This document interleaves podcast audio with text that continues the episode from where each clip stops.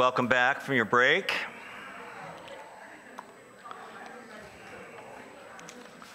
And uh, if you could please turn in your scriptures to Mark's Gospel, chapter 7, the Gospel of Mark, chapter 7. If you're joining us on the stream, welcome again. We're glad you're here. We're in a series on the Gospel of Mark, which is found in the New Testament. So if you look in your table of contents or you, you click on the Bible Gateway app that we've given you and type in the word Mark and then the number seven, uh, verse one, is where we'll be beginning um, our, uh, our message today. Um, each of us are familiar, as you're turning to Mark 7, uh, each of us are familiar with the practice and tradition that is associated with the opening uh, of a trial, whether that be a civil trial or a criminal trial, whether it be one where you've been selected for jury duty or you're watching it uh, uh, live uh, on TV or seeing a dramatization on it. The witness is called forward. Um, uh, he or she is sworn in, and what do they do next? Where do they place their hand? They place their hand on a Bible and the bailiff then says, Do you solemnly swear with their hand on the Bible? Say it with me to tell truth. truth, the whole truth, and nothing but the truth, right? So help me God. So help me God. Mm-hmm. So Jesus wants to have a conversation with you and with me. He's, he's inviting us as part of a conversation he had with the Pharisees because they were charged, right, by God. It was the essence of their calling. Say it with me to tell the truth, the whole truth, and nothing but the truth. So help me God. And they were convinced they were doing that. And thus our passage today. Because a Christian, as we are, if you're joining us, that's what we claim to be. When we open our mouths and we say, This is what the Bible says, we are saying, We swear to tell the truth, the whole truth, and nothing but the truth. So help me God. And yet, as we read today, Jesus wants to have a conversation with you and with me and with those that we know, those that we love, when it comes to the truth the truth about Him, the truth about God's Word, and the truth about religion as it affects each of us and our world today. This is God's Word. Mark chapter 7, beginning in verse 1. Now, when the Pharisees gathered to Jesus with some of the scribes, note this, who had come from Jerusalem, they saw that some of his disciples ate with hands that were defiled, that is, unwashed. And then you see the parentheses? Mark's now going to provide some explanation for his readers.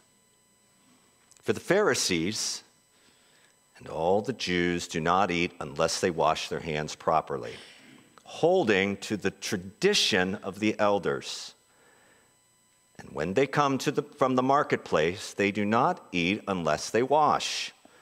And there are many other traditions that they observe, such as the washing of cups and pots and copper vessels and dining couches. Parentheses. The story continues. And the Pharisees and the scribes ask him, Why do your disciples not walk according to the tradition of the elders, but eat with defiled hands? And Jesus said to them, Well did Isaiah prophesy of you, hypocrites, as it is written. This people honors me with their lips, but their heart is far from me. In vain do they worship me, teaching as doctrines the commandments of men. You leave the commandment of God and hold to the tradition of men. And he said to them, You have a fine way of rejecting the commandment of God in order to establish your tradition. For Moses said, now he quotes the fifth commandment honor your father and your mother. And whoever reviles father or mother must surely die. But you say, if a man tells his father or his mother, whatever you would have gained from me is Corban, here's Mark again, that is given to God. Then you no longer permit him to do anything for his father or mother, thus making void the word of God by your tradition that you have handed down. And many such things you do, and many such things you do. Jesus wants to have a conversation with the religious among us today. Let's pray.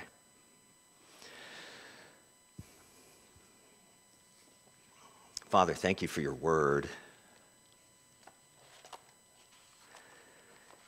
and for Mark's careful curating of eyewitness testimonies of this conversation Jesus had with some Pharisees and, and some scribes that came down from Jerusalem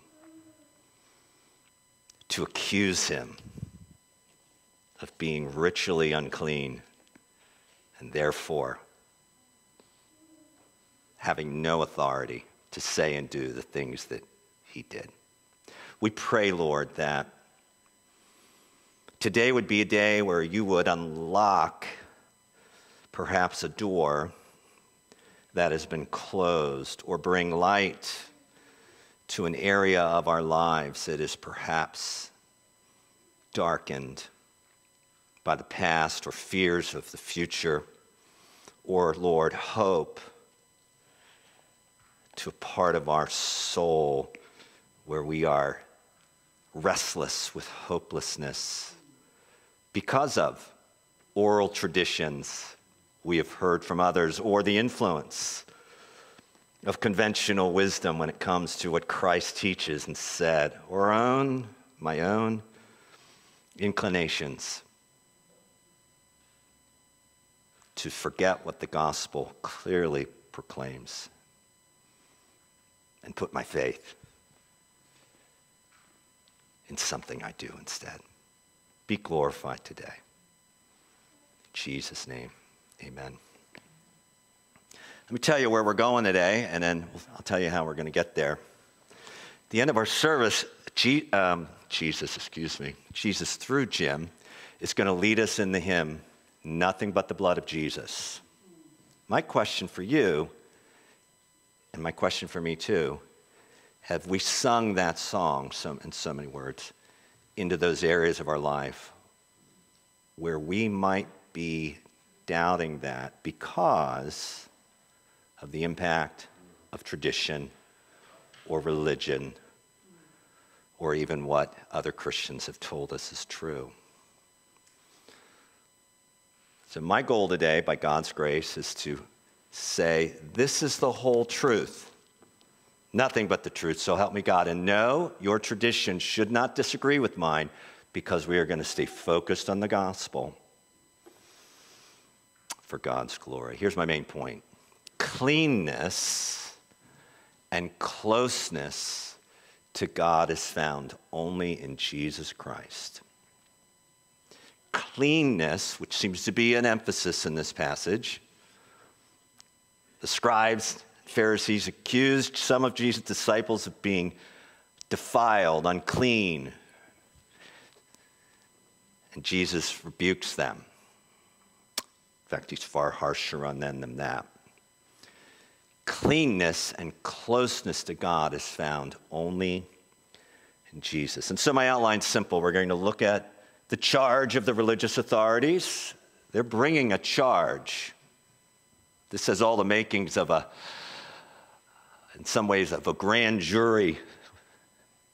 They've got evidence and they're bringing a charge. And then Jesus' verdict about these religious authorities, he doesn't just correct them, he renders a verdict. And it is stark, it is stern.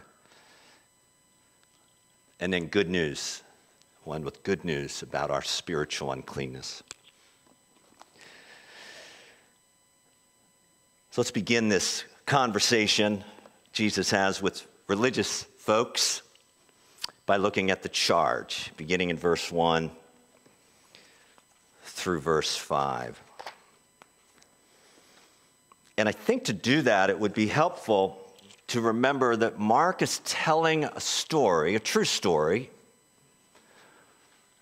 And so, this conversation that is occurring in chapter 7 has some background, has some history in this gospel. If this gospel, one of the earliest, if not the earliest gospel written, was the one that circulated in Peter and Paul's churches, then many of them would be Gentiles, meaning non Jewish, and so they wouldn't know this background. They wouldn't have categories of Pharisees and scribes, and they certainly wouldn't be aware of any type of oral tradition that Jewish religious leaders taught about ritual cleanness. And so let's consider the background briefly, brief and amazing, that Mark has provided, that the original readers would have had at their disposal.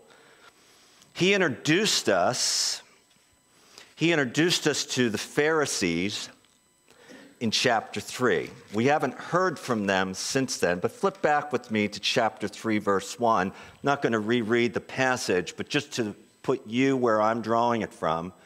Jesus entered a synagogue, chapter 3, verse 1, and there was a man with a withered hand, and it was the Sabbath, right? The Sabbath day that the Ten Commandments called for the Jewish people to set apart as holy, meaning no work, gather together and worship Yahweh. It's more than that, but it's not less than that. And he heals the man with the withered hand. And the Pharisees, it says, verse 6, went out immediately and counseled with the Herodians how to destroy him. Jesus heals on the Sabbath a man with a withered hand, and the Pharisees counsel with those in political authority, the Herodians, to destroy him. That's the Pharisees. That's the last time we heard of, from them. Verse 22, same chapter, and this is my final background note. The scribes, these are, these are like attorneys that working with the Pharisees are meticulous in their attention to the detail of not only the laws of Moses, but the oral traditions that rabbis have, have handed down through the centuries to preserve the laws of Moses, beginning with the Ten Commandments, and to protect their priority, and to ensure that the people of God that God has covenant with remain distinct from the nations of the world and therefore are objects of God's presence and blessing and remain His treasured possession. The scribes, verse 22 of chapter 3, came down from Jerusalem again and they said to Jesus, You're possessed by Beelzebub. You're possessed by Satan. How else can you cast out demons from people who are being possessed by evil spirits? You're in allegiance with Satan. You're exercising the power of the dark realm. You're, do you see what they're doing? Both the Pharisees and the scribes are challenging his authority. They're challenging his authority, Jesus of Nazareth. They're claiming that you are not close with God, and therefore you cannot lead people to be close with God or into God's presence because you're breaking the law of the Sabbath and healing, and you're delivering people from the power of Satan himself through Satan himself. That's the context. Verse 7 some Pharisees and scribes came down from Jerusalem and they saw that some, I'm going to suggest it was Peter. Peter strikes me as someone that's a hungry chap, that's not going to engage in ritual washing prior to a meal. I can't base that on any scriptural evidence, but this is Mark's story based on Peter's eyewitness account. So I think Peter's one of these disciples that they ate with hands that were defiled, that is unwashed. Now, for me and for perhaps you, our category for this right now is hygiene, right? It, it's that idea that we taught our kids they've been playing outside or they've been downstairs or who knows, they've been picking their nose or doing something, and we say before they come to the meal, what? Wash your hands. Wash your hands. I think it's a good practice. Do you wash your hands No, I wash my hands. If I don't, my mom will probably tell me to wash my hands. This has nothing to do with hygiene. Nothing. Zero. That's a modern sensibility. This has to do with ritual cleansing that was first instituted at the time of Moses among whom? The priests. The priests, when they would administrate the service at the temple, they would have to be ritually clean before they offered sacrifices on behalf of the people. I'm not talking about the, the Day of Atonement where one, the high priest would go, I'm talking about the daily sacrifice. They would ritually clean themselves, they would wash themselves, They're, they would cleanse themselves. And over the centuries, the Pharisees or their those who preceded them, their teachers, generations of rabbis, said, you know what? We're going to bring this to the people because we want the people to be ritually clean. We want the people to receive the, the, the, blessing of God, His presence. We want the people to do this. And so they brought, through something called the Mishnah, which is just a large book of oral traditions, instructions and practices and rituals that the people of God, the Jewish people, should ritually clean themselves, however they did that, prior to eating, particularly if the food was brought from the marketplace where there was unclean food or unclean people. And in the New Testament, that's always who? The Gentiles, the non Jews. And so they're eating, but they're not washing. They got the food probably from a marketplace where they were exposed to unclean people or unclean food, and they're not washing. And the Pharisees and the scribes, do you know, see this? They notice it. They know, why are they noticing it? Well, I don't know. Maybe their mothers, like mine, pressed upon them the hygiene of personal hand washing before a meal. Or, or they've been watching Jesus, the rabbi, the teacher, spend a lot of time with people who are unclean In fact, it seems like he spends most of his time, if not with his disciples, with people who, Jewish law speaking, are unclean. Touching a dead person. There's laws involving that. Jairus' daughter was dead before he raised her. There's, there's, whole, there's, there's pages of laws about what you're supposed to do after that. He said, Daughter, rise. Jesus went about his way being in the presence of a demoniac who has legion amongst amongst the, the Gennesarets, the Gentiles, that's unclean. Just the zip code is unclean, let alone engaging him. He's probably touching him. The demoniac falls down his feet. He's having contact with him. He's unclean. Pharisees and scribes are aware of that.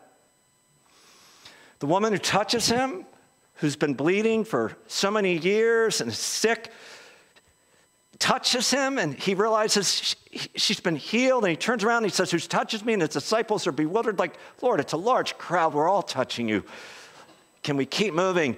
And he calls to her. He is ritually unclean because she is bleeding. That's Old Testament law. That's Old Testament teaching, and now there's been all these oral traditions, oral, meaning they're not necessarily written down, but they're passed down orally, compiled in, in this Mishnah that Jesus, since the beginning of his earthly ministry, has been ignoring. And so when the scribes come down from Jerusalem and join the Pharisees, this is not a fact finding mission. They are beginning to plot his death.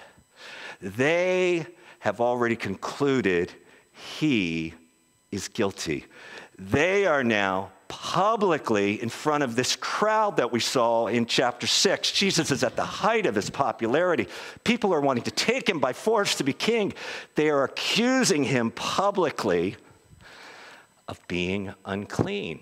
Have you ever noticed when religious people who you respect are pious and walk with a degree of integrity, you know, whether you agree with their piety or not? You know what I mean by piousness? They're just, they're, they're straight people, religiously speaking. And they say something to you or to a group that you're with that indicates that what you're doing or not doing, this is not right. You ever notice what happens when that in the room, even if you're convinced what you're doing is right? Wish I had a good example. I don't tend to hang with a lot of religious people. But I think, I think it has a chilling effect. We don't say that in my company. We don't do that we only say this and we only do that. Now, there's nuances here, and if you'll just allow, they accuse him in front of the crowd publicly of being ritually unclean. It's a serious charge, it's a serious accusation. These individuals will be the same individuals that crucify him in just a few chapters. They are not asking a question, and they certainly don't care about his disciples. They are saying, Why do your disciples break the traditions of our people and risk the consequences of uncleanness? before a holy and righteous God.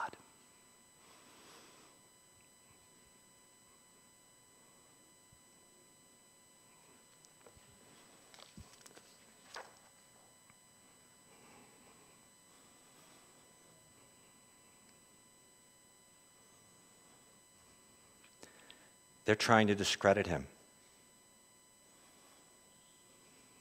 And I imagine the people who are watching this are saying,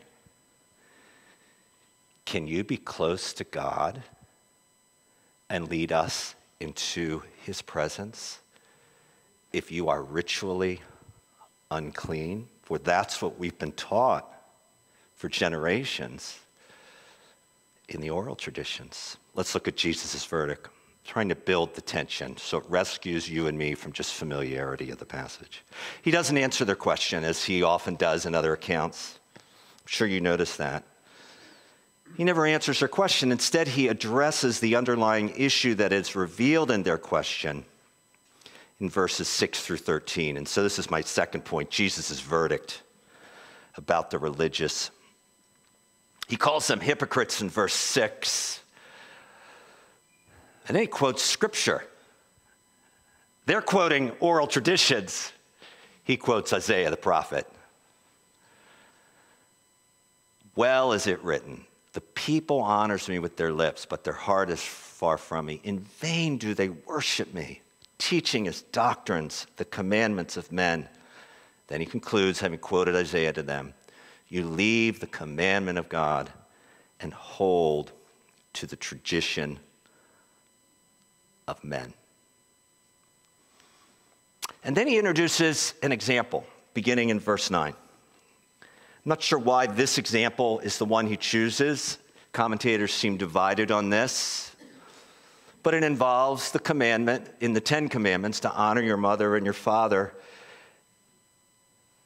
And it describes a man in verse 11 who has made a vow, in essence. Corban is the word. It's a good word. It, mean, it literally means to bring an offering. A man who makes a vow to give his money or his possessions to the temple or to the priests or to the synagogue. He has vowed before God that he's going to give this wealth that he has, or if he's not wealthy, this, this what he does have, to the temple or the synagogue or to the priesthood. And then he finds out in verse 12 that his parents are ill. And that in their illness they have become destitute. And that the money that, that he has could help them and be enlisted to aid them in their, in their plight. So I guess in modern day circumstances, you've you bequeath the legacy gift to Compassion International or to a ministry you support. And you discover that, that one of your family members, they, they have reached the ceiling on their, their health care policy and they didn't have an umbrella, they didn't have savings, and yet you've, you've created in your will or legacy in your that you're going to give so much of what you have but you realize that that same money could now go to this family member right and help with those medical bills. And the pharisees and the scribes taught that if you already committed it to god that was their oral tradition if you already devoted it to god corban if you already made a vow to god corban that to keep the fifth commandment, fourth commandment, and honor your mother and your father by caring for them, broke the tradition. And Jesus says, You hypocrites, you leave the commandment of God. I mean, this is one of the big ten. In order to keep your oral traditions.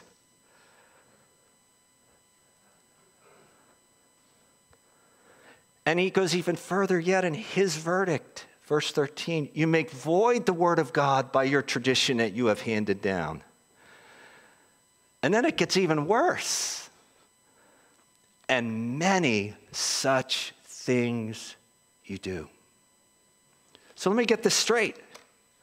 They're accusing Jesus of being defiled and therefore unclean, and so not only cannot lead people into the presence of God, but is actually worse, leading them away from the Word of God. Where in reality, his accusers have abandoned the Word of God in order to uphold their oral traditions and their own authority, by the way, since this is their rule book that they're upholding, uphold the oral traditions, all the while not realizing that they are not only not leading the people towards the presence of God, they have abandoned God's spoken word altogether.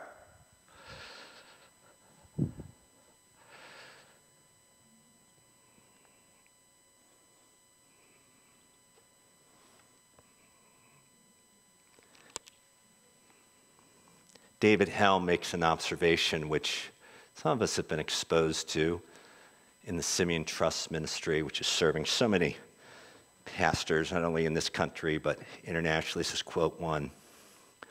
I'll put my word I. I'm just going to put me in there so you don't feel like I'm putting you in this. I am often tempted to say more or less than the scripture says. When I add to what the scripture commands, I become legalistic. When I take away from what the scripture says, it lands us in licentiousness. Big word just means you're just doing what you want to do, whether God prohibits it or not. We must consider ourselves to the whole truth and only the truth on what the Bible teaches. That that is what it means to stay on the line of Scripture. We are talking about that in new members. We were talking about some traditions a couple weeks ago that churches are known for, but they don't take a lot of time to explain where in Scripture that tradition stands. They emphasize it, they use the language every week. You would think it's a prominent teaching in the Scripture. And I get why pastors do it, of which I am a part. And we try not to do this, but we can always grow. But then you look at the scriptural account, you say, that's not emphasized in the Bible. Why is it then emphasized every week in church? Oh, it's the oral tradition that they heard from their sincere, godly mentors, and now it's being passed on to another.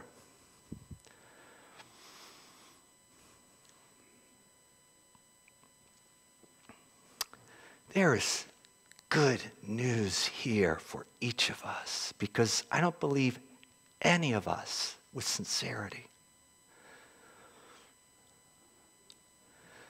Is accusing Jesus of being in allegiance with Satan or doing what he does through the dark arts of the kingdom of darkness or leading people away from I don't believe you believe that even if maybe you're not convinced Jesus is the Savior or the Lord, or I don't, I think even if you don't believe that, you still think he's, he's a good guy, a righteous guy, a, whatever that means to you. So, the good news of this passage, which Dave's going to unpack even more next week as he takes the second part, is that of ritual cleanness before God, which always results in closeness with God, is not dependent on what we do washing our hands, keeping rituals that a religious authority says, or whatever other traditions we've been. But it's entirely my ritual cleanness before God. Listen, no one is in God's presence this morning that is not clean in Christ. In Christ. We heard that from Jim when he called us to worship. Roxanne encouraged us that in Christ we are clean. Isn't that good news? That's amazing news. That's extraordinary. And if we're clean, meaning we've been cleansed not only of our sins, but we've been cleaned of its guilt and we've been cleansed of its penalty. How far can I walk? And we've been freed from that, then that means God is close to us and He is close to me because closeness and cleanness, is that a word in English language? Is found through Jesus alone, spiritually speaking. That is such good news for people who are in this church and every church that live life tinged with a sense of regret about something in their past. And this rehearsal plays out. I wish I hadn't done that. I know I wasn't a Christian at the time, or I was a Christian. That might even make it worse. I wish I hadn't done that. And I live with a sense of regret that I had. So I'm just going to forget about it. I'm going to forget about it. I'm going to do a cognitive reset. I'm going to forget about it. I'm going to busy myself with righteous things. I'm going to get busy with kingdom things so I can forget about it. It doesn't work. It's amazing. It's amazing what I think about when I'm raking up the leaves yesterday only to look behind me, and as fast as I'm raking them up, they're falling down. And this thought flashes across my brain not about leaves. Oh, I wish it were just about leaves. That's something I said to my kid when I rake leaves with them. And it wasn't grace and mercy in that moment. It was if you don't pick up that rake and start raking, I am to and I said what my parents said to me. I handed the oral tissue, and they picked up the rake and did what I told them to do. It breaks my heart to this day. Not that I'm home accountable, but I'm representing Jesus to them at that moment. And he looks like a snarling Wolverine, not a gentle shepherd. So we have this thing in our past. And if we don't forget about it, then this is what I do, because this is just what I do. I, I know I'm dysfunctional. I blame others for what they did to me. And they may have done something to me. They, they may have done something that was hurtful to me. They may have done something that was, was, was, was bad. And it has left, it has left, it has left its own legacy in my memory and in my relationship. I don't want to go into details, but I just, I was innocent in that sense, and this happened to me by them. I, I believed the best, or I, I trusted them, or I was in a relationship where they were supposed to be more protective, or, and this is what happened. And they feel unclean. They feel unclean and they're a Christian, or they're not. What is the good news for them? What is the good news for me? The good news is Jesus is my cleanness before God. And therefore, he brings me close to God his cleanness, my forgiveness, through his shed and substitutionary shed blood and substitutionary death on the cross and triumphant resurrection and present reign. He cleanses me and brings me close to God so that now my new identity is I'm his beloved child forever. Isn't that good news? That wasn't very convincing. Otherwise, all we're left with are these traditions and these oral teachings of things we have to do or not do or we should have done because of our defilement before a holy God.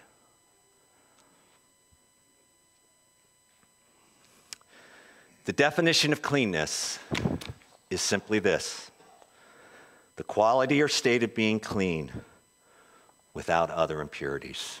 That's how we are in Christ. And when we bring this reality through the help of the Spirit and prayer and scripture and encourage, when we bring this reality to those, those experiences and memories and actions and, and I saw something during the World Series last night that really bothered me. What year is it?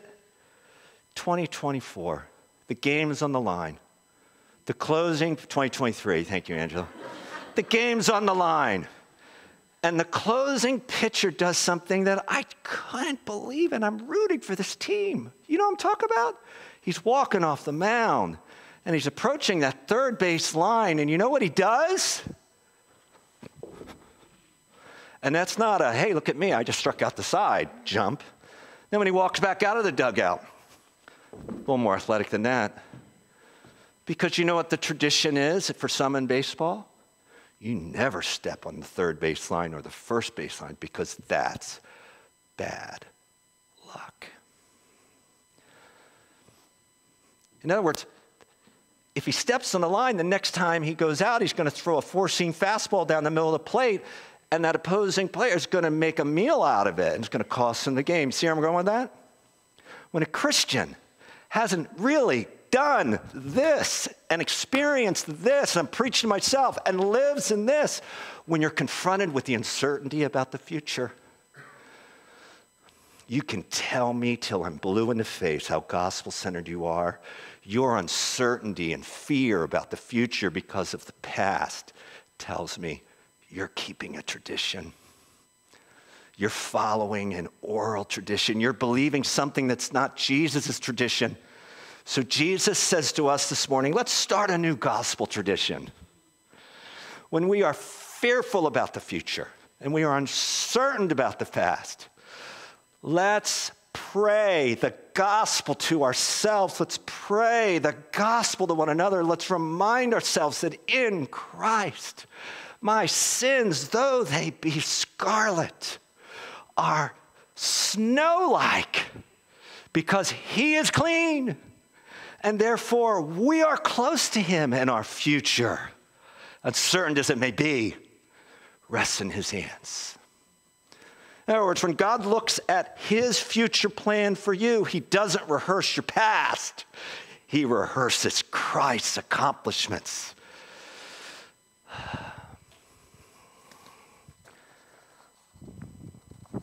I want my neighbors to know this. I want my neighbors to know that being a Christian doesn't mean they follow my church traditions.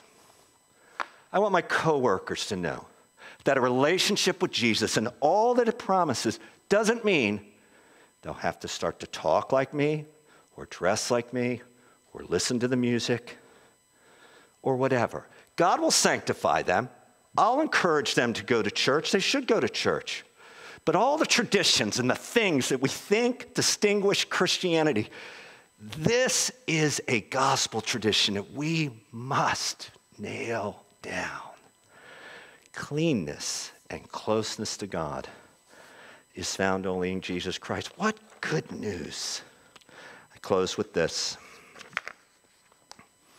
Kent Hughes writes, esteemed pastor, College Park Church,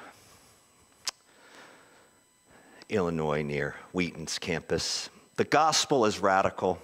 It promises a new birth, a new heart, a new creation, a resurrection. Apart from Christ, yes, the world is desperately lost. It can only be redeemed by the shed blood of Jesus. There's no other way. We can polish the outside, we can educate ourselves, we can do, quote, good things, but none of these things will really change us. We need Christ. We need Christ's life. Friends, what have you learned today about the person and work of Jesus from today's passage? Was it good news to you?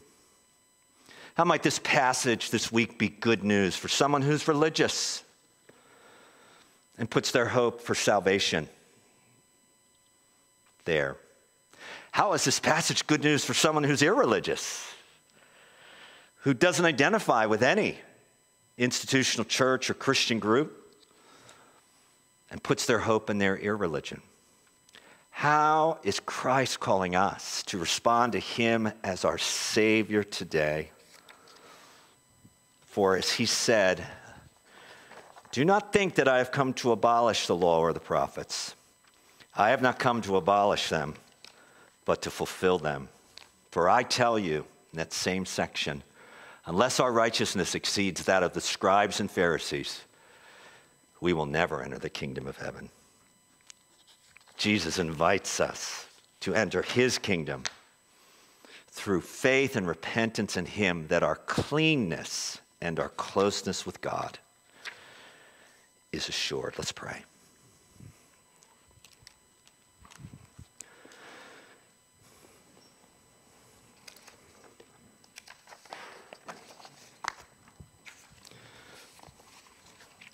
Lord, we, we are thankful for those good traditions that have delivered so much meaning and purpose into our lives. Lord, many churches will celebrate the Protestant Reformation at the end of this month. We have Veterans Day in just a, a few days. So we pay honor to our veterans. Thanksgiving is a tradition where families often gather and, and give thanks to you, but also enjoy their identity as a family. Lord, there, there are good traditions that enrich our lives, Lord, but in this passage we see also the risk of other traditions Maybe traditions that we have heard from someone we trust. Maybe, maybe teachings that seem good at the time to us, but that have obscured Christ in our lives. So, at least for me, Jesus, forgive me for standing above the line of Scripture in the shepherding of my own soul and adding to what you have done, which ultimately takes away from what I believe is true. Now, Lord, by your mercy, as we sing this song, restore our confidence in nothing but the blood of Jesus as the basis of our cleansing, as the foundation of your closeness in our lives, and of our hope for the future.